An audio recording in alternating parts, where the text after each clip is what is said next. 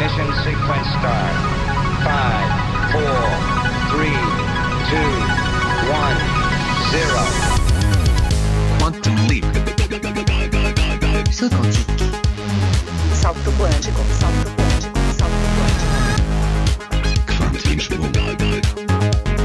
Salto quântico. Salto quântico. Kvanthopp. Salto quântico. Salto quântico. Salto quântico. Kvanthopp. Det du inte visste att du ville veta. Goddagens gott folk. Känns det ibland som att det blir lite för mycket Donald Trump och Vladimir Putin och andra låtsas napoleonar? I och för sig, Trump är inte riktigt där ännu och vi får ju hoppas att han aldrig når dit heller. Men om du som jag ibland känner att det blir för mycket av de här viktigpetrarna som tror att det är universums mittpunkt, så finns det ett motmedel som du kan ta. Det är en bild, ett foto. Googla det. Pale Blue Dot heter det. Den blekblåa pricken. Den här bilden föreställer jorden. Du kommer sannolikt först att undra att vad är det här nu då? En liten ljuspunkt på en svart bakgrund. En sen då? Jo, för att på det här fotot, taget av rymdsonden Voyager 1 från 6 miljarder kilometers avstånd 1990, avbildas världens Donald Trumpar och Vladimir Putinar i sitt riktiga kosmiska perspektiv. De finns där på den där bilden, på den där pricken. De var i 30-årsåldern eller så när bilden togs. Jag finns där också någonstans och sannolikt också du, om du är född efter 1990. Ta en noggrann titt på bilden och se om du kan hitta dem. Eller dig själv. Pale Blue Dot heter fotot. Googla det om du inte redan har det som bakgrund på din hemskärm på datorn. Jag har det. En annan sak som finns där på fotot Pale Blue Dot är väderfenomenet El Niño. Om det rådde El Niño just då, det är jag inte helt säker på för den delen. Jag kanske inte ska säga någonting mer om det. I alla fall, El Niño är ett av de kraftfullaste naturfenomenen som finns på hela jorden. Vi ska i dagens program strunta i Donald Trump desto mer, men vi ska däremot nog tala en del om El Niño. Klimatfenomenet som ruskar om rejält i de globala vädermönstren och ger stört regn och översvämningar åt vissa och torka och skogsbränder åt andra. Vi vet faktiskt redan ganska mycket om El Niño, inte minst tack vare det omfattande nätverket av mätbojar som finns i världshaven. Vi har blivit relativt bra på att förutspå när en El Niño är i antagande. Vi kan se den komma till och med ett halvt år i förväg. Det enda som vi ännu är rätt så mycket ute och cyklar med är hur El Niño uppstår, säger meteorologen och forskaren Åke Johansson på SMHI i Norrköping i Sverige. Korta svaret är väl att man egentligen inte vet det, men man har ju väldigt många teorier om hur det, vad det är som gör att det sker, så att säga. Men själva initial, det som liksom den tändande gnistan, så att säga, den är i princip inte klarlagd vad som är. Men också när det kommer till orsakerna bakom El Niño så blir vi hela tiden klokare, dels tack vare våra allt bättre satelliter. Och apropå satelliter, nu ska Finland också få sin egen satellit äntligen. Aalto 1 heter den. Den ska skjutas ut i rymden inom ett par månader. Och svenska Yles Rolf Sträng gick och tittade på den lilla satelliten, stor som 3 mjölkförpackningar ungefär, och ställde den uppenbara frågan: varför först nu? Jag menar, ta nu till exempel Nigeria, de har haft sina egna satelliter i rymden sedan 2003. Man har ju läst om att det finns komponenter, finländska komponenter uppe i rymden, men att vi inte har haft en så kallad egen satellit. Det är sant. Till exempel Estland hade deras egen satellit redan 3 år sedan. Bättre sent än ingenstans, det är sant. Det var forskaren Pekka Janhunen från Meteorologiska institutet som sa det så. Sådant och mycket mer ska det bli i dagens Kvanthopp. Marcus Rosenlund, så heter jag, sa det redan.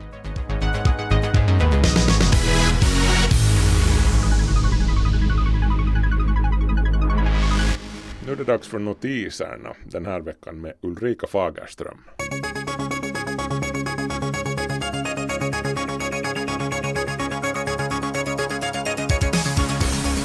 Veckans notiser om vetenskap och teknik.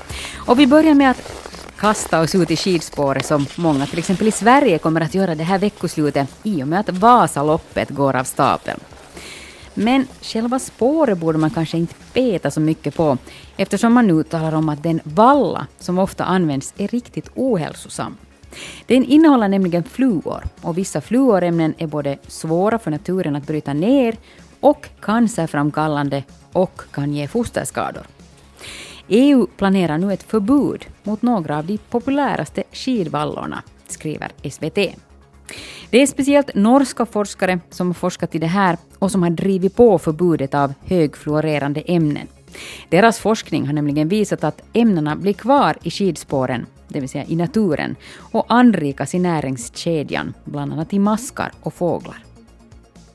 Ett beslut av EU-kommissionen om ett förbud väntas inom de närmaste månaderna, men sen kommer tillverkarna att få en övergångsperiod på 3 år så att de hinner sälja slut sitt nuvarande lager. Att kunna använda ett verktyg, är det någonting inlärt eller är det medfött?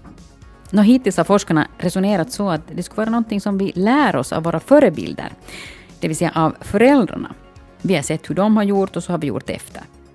Men nu har ny forskning öppnat för tolkningen att det egentligen skulle vara en medfödd förmåga.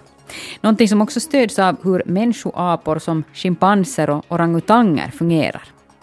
Utan hjälp av andra listar till exempel små schimpansungar ut hur de ska använda pinnar för att plocka fram insekter ur ett bo eller kärnor ur en frukt. Forskarna i den här studien lät barn lösa uppgifter liknande de som apor brukar få göra i tester. En uppgift var till exempel att få ut ett klistermärke ur en påse. För att få det var man tvungen att peta hål på påsen med en pinne som låg bredvid, men forskarna sa aldrig till barnen att pinnen skulle behövas. Enligt resultaten så hade barnen och aporna lite samma sätt att fungera i testen och klarade liknande uppgifter bäst. Resultatet öppnar för att användandet av verktyg skulle kunna vara en medfödd förmåga. Och att vi också är ganska lika våra vänner, aporna. Fast det visste vi väl redan. Nu till en alkoholfråga. Unga i 20-årsåldern som dricker mycket och ofta ökar sin risk för att insjukna i blodtryckssjukdom senare i livet. I en kanadensisk studie där närmare 800 unga i först 20-årsåldern och 4 år senare i 24-årsåldern undersöktes, så visade det sig att de som regelbundet drack med en takt på till exempel då en sixpack öl eller en knapp flaska vin på 2 timmar, de var sådana som också gick omkring med högre blodtryck än andra i samma ålder. Det här är lite oroväckande, säger forskarna, för det här ökar de ungas risk att senare insjukna i riktig blodtryckssjukdom med hjärtskador som potentiell följd. Dessutom visade det sig att de som drack rikligt som 20-åringar ofta fortsatte att göra det som 24-åringar, så inkörda alkoholvanor tenderar att hänga med. Forskarna ska återkomma till samma unga som 30-åringar och se hur deras alkoholvanor och hjärtan då ser ut. Snarkningar är ett otyg som borde förbjudas. Både när man snarkar själv och när någon annan gör det. Nu går ju det inte att göra, men det finns ju hjälpmedel. Det finns bettskenor, näsvidgare, näsplåster, andningsmaskiner och så vidare. Och det lönar sig att göra någonting, för snarkar man länge så ökar det risken för sömnapné, det vill säga andningsuppehåll. Och det i sin tur är direkt skadligt för kroppen. Nu visar forskning att snarkning bland barn också är problematisk. Ihållande snarkning och speciellt just andningsuppehåll kan leda till problem med både koncentration och inlärning, sängvätning och försenad tillväxt. Sömnkvaliteten blir nämligen starkt lidande och som en följd också livskvaliteten. Det här visar alltså en svensk studie där man har undersökt 1300 barn i åldrarna 0 till 11. Föräldrarna är sällan medvetna om sambandet. Så att märker man att ett barn ihållande snarkar, alltså inte tillfälligt någon gång utan ihållande, då lönar det sig att låta undersöka saken. Förstorade halsmandlar eller körtlar bakom näsan kan vara orsak och de kan också åtgärdas. Kvinnodagen den 8 mars närmar sig och därför vill jag till sist nu lyfta fram en annan svensk forskningsfråga som absolut då inte bara är aktuell i Sverige utan den är global även om den nu lyfts fram i Sverige. Och det är det att kvinnor och män inte är jämställda i den medicinska forskningen vilket leder till sämre vård och sämre mediciner för kvinnor. Djurförsök som ligger till grund för läkemedel görs nämligen vanligen på handjur och handceller. Hondjuren är nämligen dyrare och forskarna vill hellre använda dem till avel. Annars också görs studier oftare på män och sen tillämpas resultaten på kvinnor trots att vi då biologiskt är olika. Det finns också andra ojämlikheter. Till exempel har sjukdomar som enbart drabbar kvinnor lägre status hos läkare än andra sjukdomar. Det här gäller till exempel endometrios, sägs det. Men det finns också ljus i tunneln. Unga läkare sägs vara mer positivt inställda till att beakta könsskillnaderna och i Sverige har man under senare år byggt upp en läkemedelsbank där läkare kan få information om hur olika män respektive kvinnor kan reagera på läkemedel gällande då både doser och biverkningar. Så det goda är att saker och ting går framåt också i den här frågan. Ännu en sak måste vi lyfta upp som hände den här veckan. Finlands första egna satellit förevisades. Den är ju inte i rymden riktigt ännu men den är på väg dit. Inom kort ska vi hoppas. Och inte den stor ska ni veta. Men naggande god är den. Det utgår vi ifrån. Den måste vara det. Så länge har vi väntat på den. Aalto 1 heter den. Och den ska avfyras ut i rymden inom 2-3 månader ombord på en Falcon 9-raket. Satelliten Aalto 1 har en kamera, den står VTT för, en strålningsmätare från Helsingfors och Åbo Uni och en helt ny uppfinning som kallas plasmabroms. Pekka Janhunen på Meteorologiska institutet ansvarar för rymdforskningen där. Ni har kanske hört honom tidigare här i Kvanthopp. Han har berättat om sina solsegel som han har uppfunnit. Plasmabromsen är alltså en lång slinga efter satelliten som får den att tappa höjd efter ett utfört värv så att den sen ska brinna upp i atmosfären. Vi är ju ett renligt folk, vi finländare. Vi vill inte lämna rymdskrot efter oss. Rolf Sträng gick och tog en titt på underverket och talade med forskaren Pekka Janhunen. Den minskar höjden av banan av satelliten. Är det för att liksom då hindra att det uppkommer rymdskrot upp i rymden? Ja, precis. Det är meningen. Vi tar satelliten tillbaka till atmosfär efter missionen. Den här som är här på bordet nu, den är 30 cm hög och 10 cm bred. Det är ungefär en 3-liters burk. Hur är det möjligt att det sen gör det som den ska göra? Elektroniken har utvecklats ganska mycket så det är ny teknik. De gamla satelliterna som väger till exempel 100 kilogram, de är gammal teknik. Ska vi säga att en sån här satellit skulle inte ha tillverkats för 10 år sedan? Nej, 10 år sedan skulle det inte ha varit möjligt att göra en satellit som väger bara 4 kilogram. Men nu är det möjligt. Men vilka förväntningar har Meteorologiska institutet på det här projektet?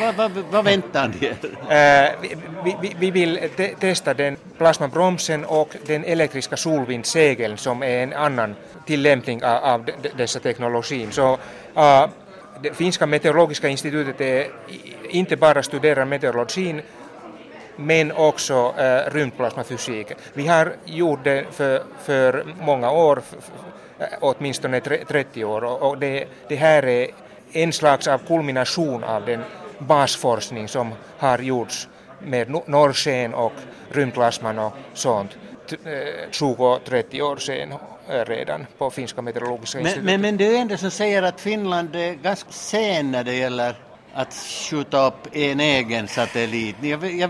Man har ju läst om att det finns finländska komponenter uppe i rymden men att vi inte har haft en så kallad egen satellit. det är sant. Till exempel Estland hade deras egen satellit redan 3 år sedan. Bättre sent än... Bättre sent än ingenstans, det är sant.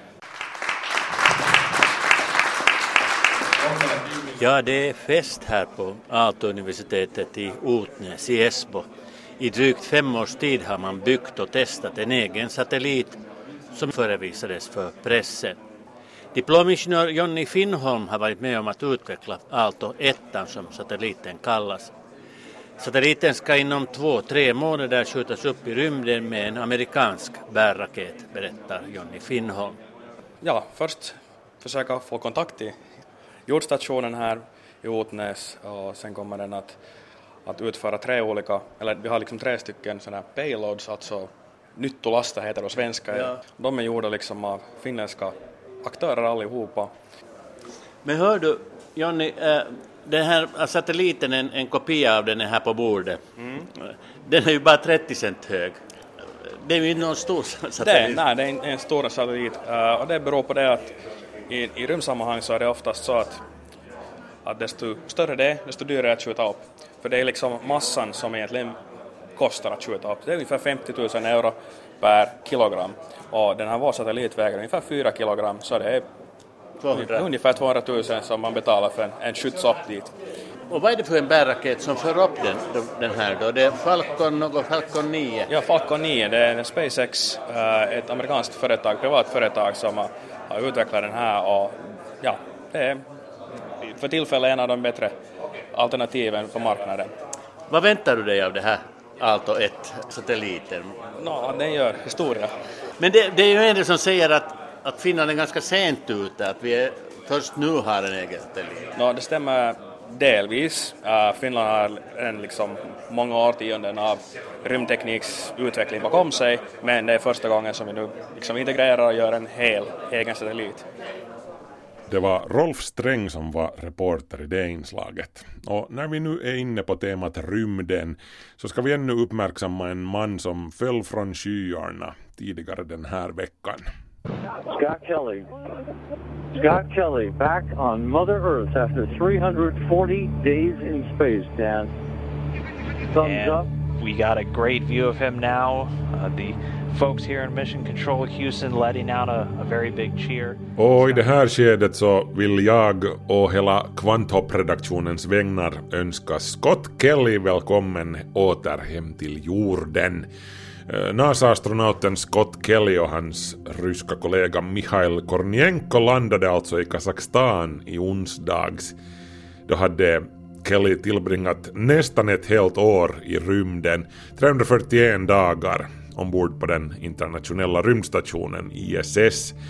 Scott Kelly blir därmed den första amerikanska astronauten som tillbringar ett år i rymden. Scott Kelly kommer dock inte ens nära den nuvarande världsrekordhållarens rymdvistelse.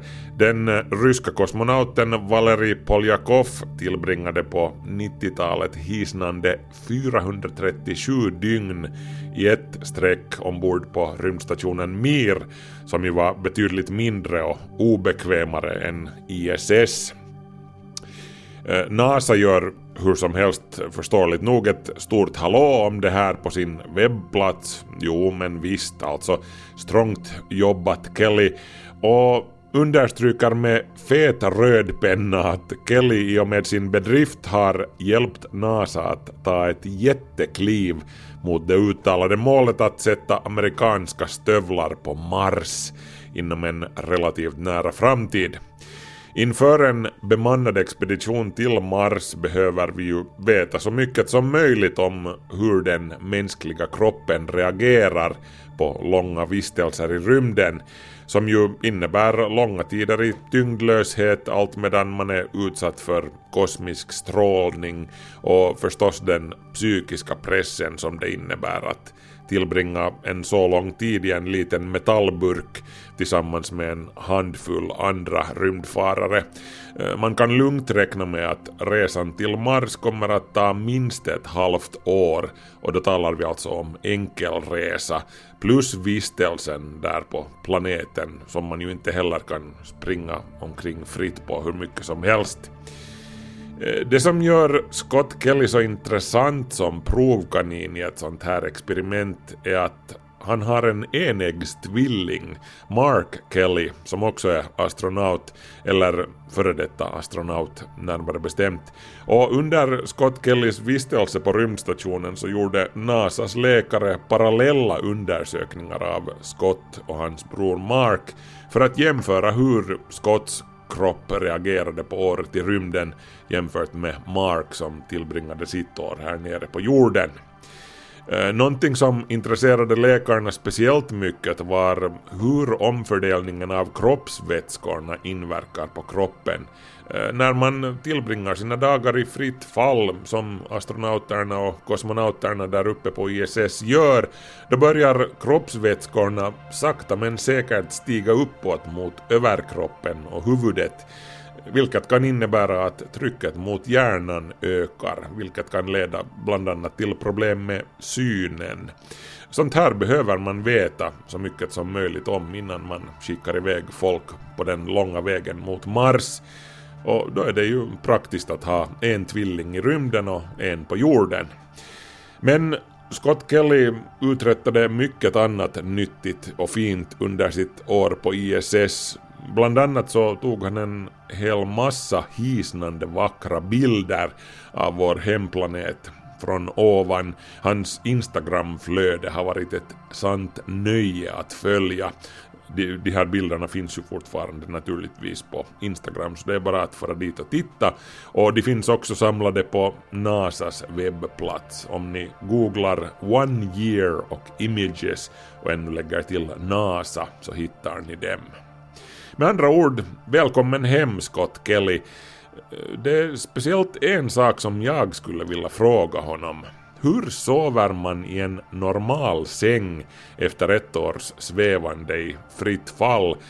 Hur känns det att vakna upp på morgonen och känna moder jord dra ens 75 kilon ned mot sig igen?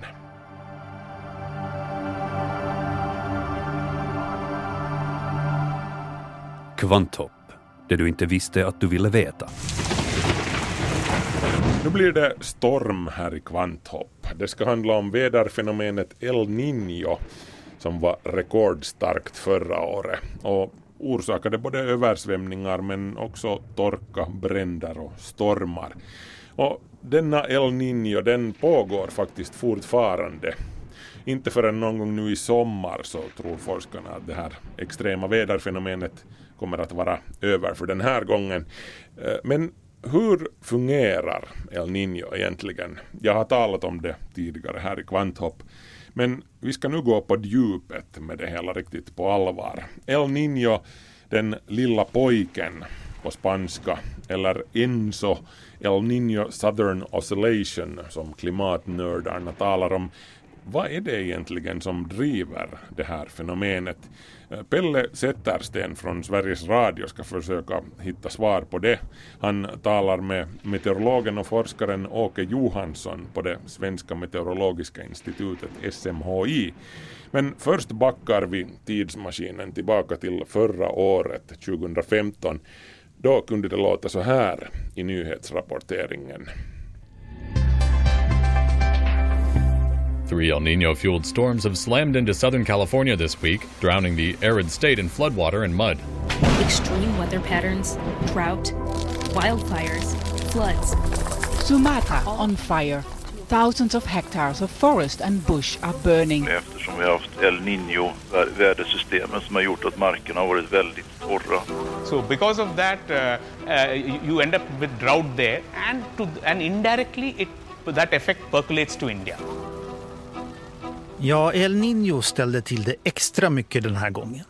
I Indonesien tappade man kontroll över de anlagda bränderna som görs varje år för att ge plats åt mer odlingsmark. Frånvaron av regn och den torka som uppstod påverkade skördarna i bland annat Indien, och Australien led av svår torka. På andra sidan Stilla havet blev det desto blötare. Översvämningar och stormar drog in över Sydamerika och delar av Nordamerika. Man skulle kunna tro att det är över nu, men faktum är att El Niño pikade, alltså var som mest intensiv i slutet av november förra året och kommer pågå till någon gång i maj-juni, fast då med allt lägre intensitet. Enligt den amerikanska vädertjänsten NOAA är den här tillsammans med den El Niño som uppstod 1997-98 den kraftigaste sedan man började mäta på 50-talet. Men vad är då El Niño eller ENSO som forskarna och meteorologerna kallar fenomenet, som alltså i huvudsak utspelar sig i Stilla havet längs ekvatorn? ENSO står för El Niño Southern Oscillation, alltså en sorts omsvängning i väderförhållandena där både havet och atmosfären samverkar. El Niño uppträder vartannat till vart femte år, och namnet El Niño, det betyder den lilla pojken på spanska och syftar på Jesusbarnet. Ett namn som fiskare i Peru lär ha myntat när de under juletid reagerade på att havet var extra varmt. Så att, för att förstå El Niño så måste man först ta klart för sig normaltillståndet, hur det brukar se ut. Det här är Åke Johansson, forskare på forskningsavdelningen för meteorologi på SMHI i Norrköping. Han har tidigare jobbat på den amerikanska vädertjänsten i USA, där man har ett speciellt intresse av att följa och prognostisera när och hur stark nästkommande El Niño blir, just därför att USA också påverkas starkt av fenomenet. Men hur var det nu med det här normaltillståndet? Det som är framträdande här är att området kring Nya Guinea, Indonesien, Filippinerna, där så har man väldigt varma havstemperaturer. Och det här området brukar kallas för den maritima kontinenten. Därför att egentligen är det ju mest hav, men det finns en del större öar också. Men det här området, de har den absolut högsta havstemperaturen över hela jorden. Och det går upp mot 30 grader. Mm. Och man ser att Australien petar upp lite grann där, och man ser Indonesien, det är alltså de delarna av världen vi pratar om. Ja, just det. Norr om Australien kan man säga.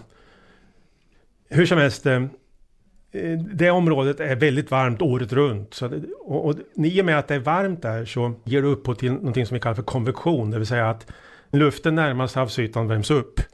Och när den blir tillräckligt varm så blir luften instabil, så att luften stiger.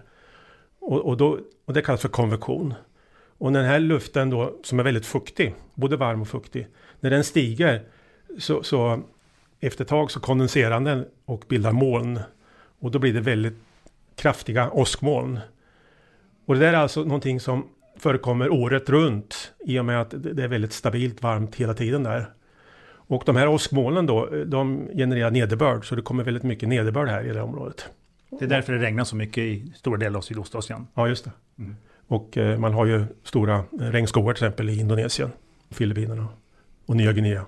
Ja, det är så här som vädersystemet oftast ser ut runt Stilla havet. Och när den varma luften vid Indonesien stiger så högt den kan till den så kallade troposfären, som på de här breddgraderna ligger på ungefär 15 kilometers höjd, ja då rör sig luften sedan österut mot Sydamerika. Man kan likna det vid ett stort cirkulationsdjur som drar varm luft från den västra delen av Stilla havet upp genom atmosfären för att sedan med hjälp av vindar strömma neråt vid Sydamerikas västkust. Så kallade passadvindar som ligger nära havets yta för luften tillbaka till området mellan Australien och Indonesien. Och så börjar allt om igen. Och dessutom så är det så att här borta vid Sydamerika så har man någonting som är kallat för upwelling. Det vill säga att de här vindarna gör att du får vattnet under vattenytan, den stiger upp mot vattenytan. Och i och med att det är kallare längre ner i havet så betyder det att det kommer upp kallt vatten upp till vattenytan. Så man ser att det är som en kall tunga här som liksom sträcker sig bort mot den här maritima kontinenten.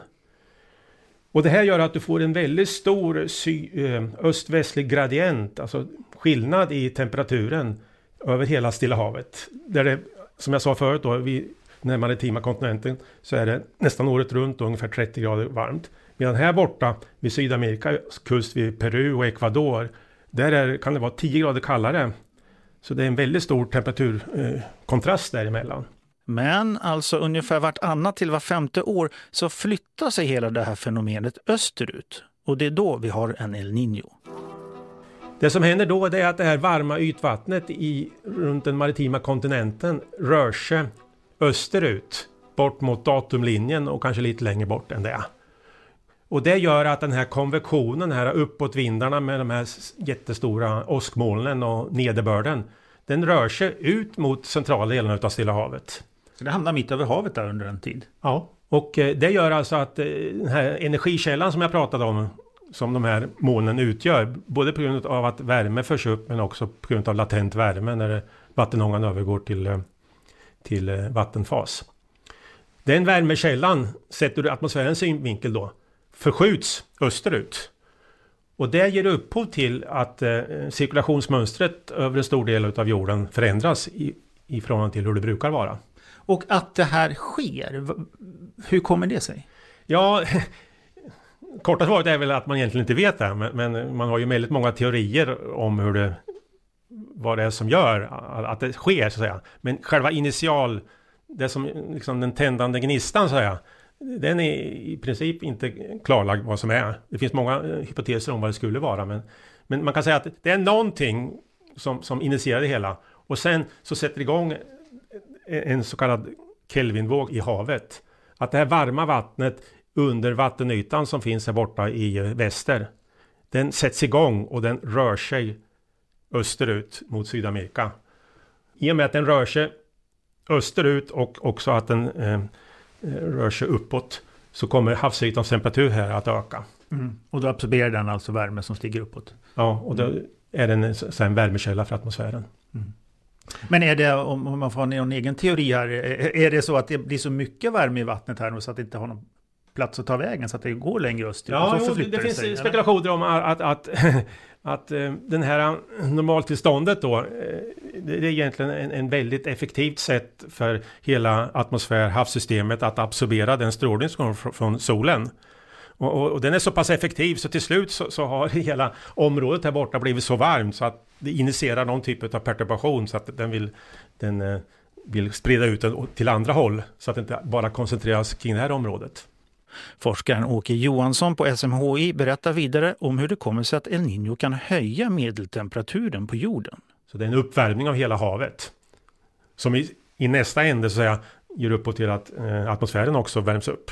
Ja, att El Niño kan göra att temperaturen i atmosfären stiger har alltså att göra med att mer varmvatten sprids ut längs havsytan och exponeras för atmosfären, ungefär som ett jättelikt element. Vid normaltillståndet trycks istället den värmen ner i djuphavet och påverkar inte temperaturen i atmosfären på samma sätt.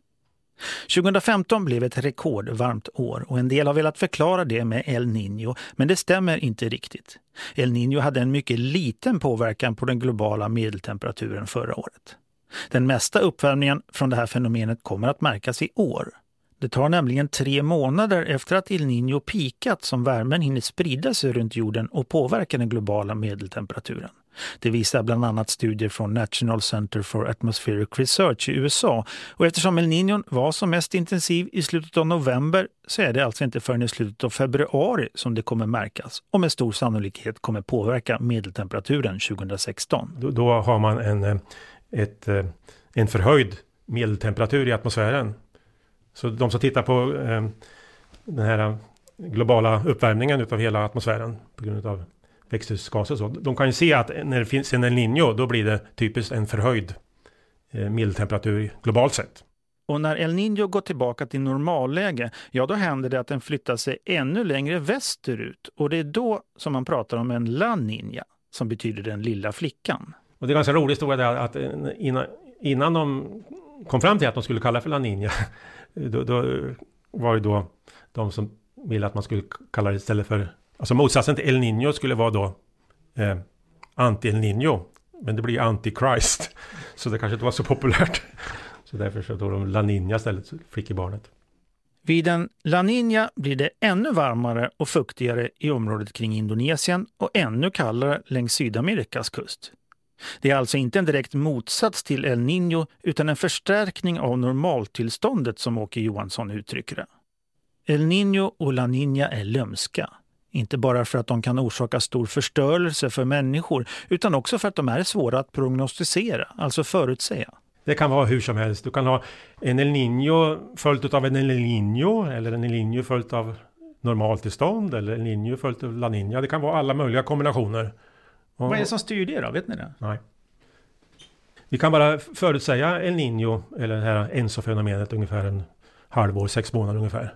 Så att hur det sker, det Ja, vi kan inte säga det, utan det kan ske vad som helst.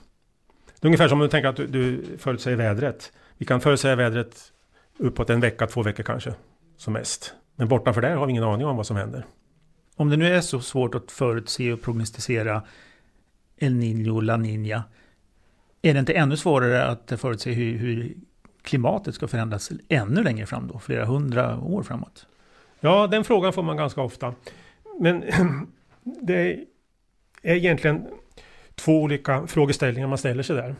Därför att när man gör sådana här klimatscenarier, då gör man ju inte en prognos på exakt hur det kommer att se ut, utan man gör en prognos på hur statistiskt hur hela atmosfären, havs, hela jordsystemet kommer att förändras. Och den beror till väldigt stor utsträckning på externa faktorer, det vill säga hur solstrålningen ifrån solen, hur den förändras. Och den är ju ganska konstant över de här tidsrymderna, men vi har ju ändå den här 11-åriga solfläckscykeln. Den är väldigt minimal, men ändå det är en indikation på att även solen varierar lite grann. Men det stora när det gäller klimatscenarier är naturligtvis att människan förändrar ju sammansättningen av atmosfären. Framförallt koldioxid då, men även andra växthusgaser ökar ju sin koncentration. Och det gör ju att hela atmosfären fungerar ju annorlunda då, därför att då ökar förutsättningarna för att absorbera långvågig strålning som värmer upp hela systemet. Och det gör ju att statistiskt sett så ska ju hela systemet bli varmare på grund av att atmosfärens förmåga att absorbera strålning ökar. Och det är ju den effekten man ser långsiktigt, att det blir varmare och varmare. Men att däremot att säga hur ett år skiljer sig från ett annat år, som El Niño då skulle kunna ge upphov till, det har vi ingen som helst möjlighet att säga. Det går egentligen inte att jämföra de 2 olika. Nej, det är 2 olika frågeställningar. Och det man typiskt tittar på när det gäller klimatscenarier, där man tittar på kanske medelvärden över 10 eller 20 år, 50 eller 100 år framåt i tiden. Och då är de här kortvariga variabiliteten då, som är kopplad till ENSO eller NOAA eller så, den är ju liksom filtrerat bort. Utan det man ser då är ju den här externt drivna förändringen, hur den påverkar. Och den är ju väldigt klar. Jag menar, om man tittar på en tidsserie över de sista 50-60 åren så ser man ju jätteklart hur jorden har blivit varmare. Idag kan man alltså se om en El Niño är på gång ungefär 6 månader innan. Ganska lång tidigare i jämförelse med hur det var för några decennier sedan. En stor anledning till att forskningen tagit ett kliv framåt här är de avancerade mätbojar som placerats ut i världshaven. Med dem har kunskapen om vad som händer i världshaven förbättrats avsevärt. Efter en stor El Niño i början av 80-talet så började man placera ut speciella bojar, ungefär 70 stycken, som är förankrade i botten längs ekvatorn. Instrument i bojarna mäter temperatur i vattnet ner till 500 meters djup. De mäter temperatur i atmosfären, luftfuktighet, vindstyrka och vindriktning. Men ännu mer betydelsefull är den teknik som började användas i början av 2000-talet, berättar Åke Johansson. Det är någonting som kallas ergo, och som är bojar då som flyter fritt i havet. Och de gör är att de, normaltillståndet så finns de på ungefär 1000 meters djup i parkeringsläge. Och där är det inte särskilt mycket strömmar, så att det betyder att de är ganska fix då i oceanerna, i havet. Men lite då och då, var 10:e dag ungefär, så dyker den ner till 2000 meters djup. Och sen så stiger den upp till havsytan. Och under den här uppstigningen då, 2000 meter i havet, så gör den kontinuerligt mätningar. Och när den kommer upp till havsytan så sänder den iväg sina signaler till en satellit som sen sänder vidare till någon uppsamlingscentral. Och det där kom till då strax efter millennieskiftet år 2000. Och det har byggts ut så att i nuläget så har vi ungefär 4000 ergobojar.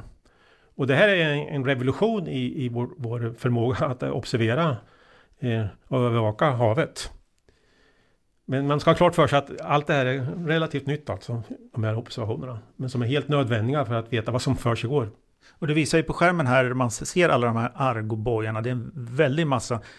Men det är inte bara i Stilla havet, utan det är alla hav runt om världen. Det är en fullständig täckning utav världshaven. Och det man ser här, det är olika färger då, och det indikerar vilka länder det är som finansierar dem hela. Och det här är verkligen ett internationellt projekt, för att det är uppåt 70 nationer då som bidrar med bojar. Ja, man kan se färg, det lyser mest grönt där tycker jag. Ja, det är USA. Det är USA, ja. Men här borta ser du, det är Kina har jag för mig. Kina ser ljusgrönt där, va? Ja, Kina, ja det är ljusgrönt där. Ja. Men han har lila, vad är det då? Japan, okej. Okay. Ah, Japan. Okay. Mm. Japan. Och det är nog Korea. En del av Argo-bojarna kan, förutom det som de lite äldre fasta bojarna gör, även mäta syre- och salthalt och används för forskning i alla möjliga sammanhang. Till exempel för att följa klimatförändringar och havsförsurningen. För Åke Johanssons forskningsfält handlar det framförallt om att kunna göra bättre prognoser för hur vädret ska bli. Och därmed också på tidigare plan kunna se när det är en El Niño på gång. Och vi ska avsluta med en fråga som kanske många ställer sig efter att ha hört programmet. Har El Niño egentligen någon betydelse för vädret på våra breddgrader i Europa? Det finns väldigt många som har gjort studier på hur ENSO påverkar Europa. Och de får resultat, men att det är hela tiden så att säga, på gränsen till att det ska vara statistiskt signifikant. Så om man ska vara konservativ så ska man säga att ENSO har väldigt liten, om än något, konsekvens för Europa. Så konstaterade Åke Johansson, forskare i meteorologi från SMHI i Norrköping, och det var Pelle Settersten från Sveriges Radio som intervjuade. Och det mest överraskande som kom fram i det här inslaget var, om man frågar mig, att det rekordvarma 2015 alltså inte kan förklaras med väderfenomenet El Niño. Om det finns en inverkan så är den alltså knappt märkbar. El Niño-effekten på den globala medeltemperaturen kommer istället att märkas nu i år. Kvanthopp, @yle.fi. Kvanthopp presenterar veckans elnummer. Och veckans nummer är E173, aluminium. Alla vet ju säkert vad aluminium är för någonting, speciellt om ni hörde det avsnittet i vår grundämnesserie där aluminium också behandlades. Aluminium är alltså det tredje vanligaste grundämnet på jorden efter syre och kisel och den allmännaste av metallerna. Med det här i tankarna så är det kanske smått förvånande att aluminium inte spelar någon känd biologisk roll för livet på jorden.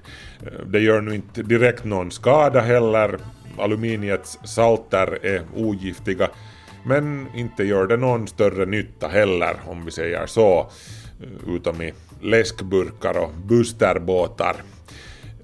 Ja, och så är aluminium också ett av EU godkänt tillsatsämne i livsmedel, vilket alltså är skälet till att det har tilldelats ett eget E-nummer. Men jag kan nog sätta en 5 på att du just där hemma inte har en förpackning i ditt skafferi som skulle ha det här numret E173 på innehållsförteckningen, om du inte är särdeles ivrig på att baka kaffebröd och bakelser med sådana där silverfärgade drageer och nonpareller på. Det är till sådant och bara sådant som aluminium är godkänt i livsmedelssammanhang. Att få bakelser att glimra lite extra. Ja, så förekommer det i mediciner också, bland annat mot sura uppstötningar. Fast speciellt beträffande bakelserna så undrar man osökt att varför just aluminium? Har man inte råd att lägga ut några extra cent på nonpareller som är behandlade med äkta silver? E-nummer 174 i så fall. Silver används också till att få bakverk att glittra, och silver är betydligt mindre kontroversiellt ur en hälsosynvinkel. Fast jag måste kanske sansa mig lite här och konstatera att aluminiumets påstådda hälsorisker, trots att de är många och potentiellt allvarliga, trots allt är just det påstådda. Aluminium har ofta föreslagits som en viktig bakomliggande orsak till bland annat Alzheimers sjukdom, Förhöjda halter av aluminium har påträffats i hjärnorna hos Alzheimer-patienter. Men det finns ingen klar och slutgiltigt bevisad koppling mellan metallen aluminium och sjukdomen Alzheimers. Trots att man har forskat länge och väl i det här ämnet. De höjda halterna av aluminium kan i princip vara en följd av Alzheimers och inte orsaken till sjukdomen. Men betyder det här då att man ska äta en massa aluminiumglänsande nonpareller och koka sin gröt i mormors gamla aluminiumkastruller från 60-talet? Min mormor hade på riktigt en massa aluminiumkastruller. Det var ju lite av rymdålderns material på den tiden, aluminium. Hon kokade så gott som allting i sina aluminiumkastruller, det kommer jag ihåg från min barndom. Och fick hon Alzheimers? Nej, både hon och morfar levde till över 90 och var relativt klara i knoppen ända in på slutrakan. Men det bevisar ju naturligtvis inte heller någonting alls. Så för att svara på min egen fråga, nej, man behöver inte äta en massa aluminiumhaltig mat. Man kan undvika den om man vill ta det säkra för det osäkra. Det är dock tämligen väl etablerat att riklig och långvarig konsumtion av aluminium kan leda till olika bensjukdomar som osteoporos, i och med att aluminiumet rubbar kroppens kalcium- och fosformetabolism. Det finns också de som är allergiska för aluminium.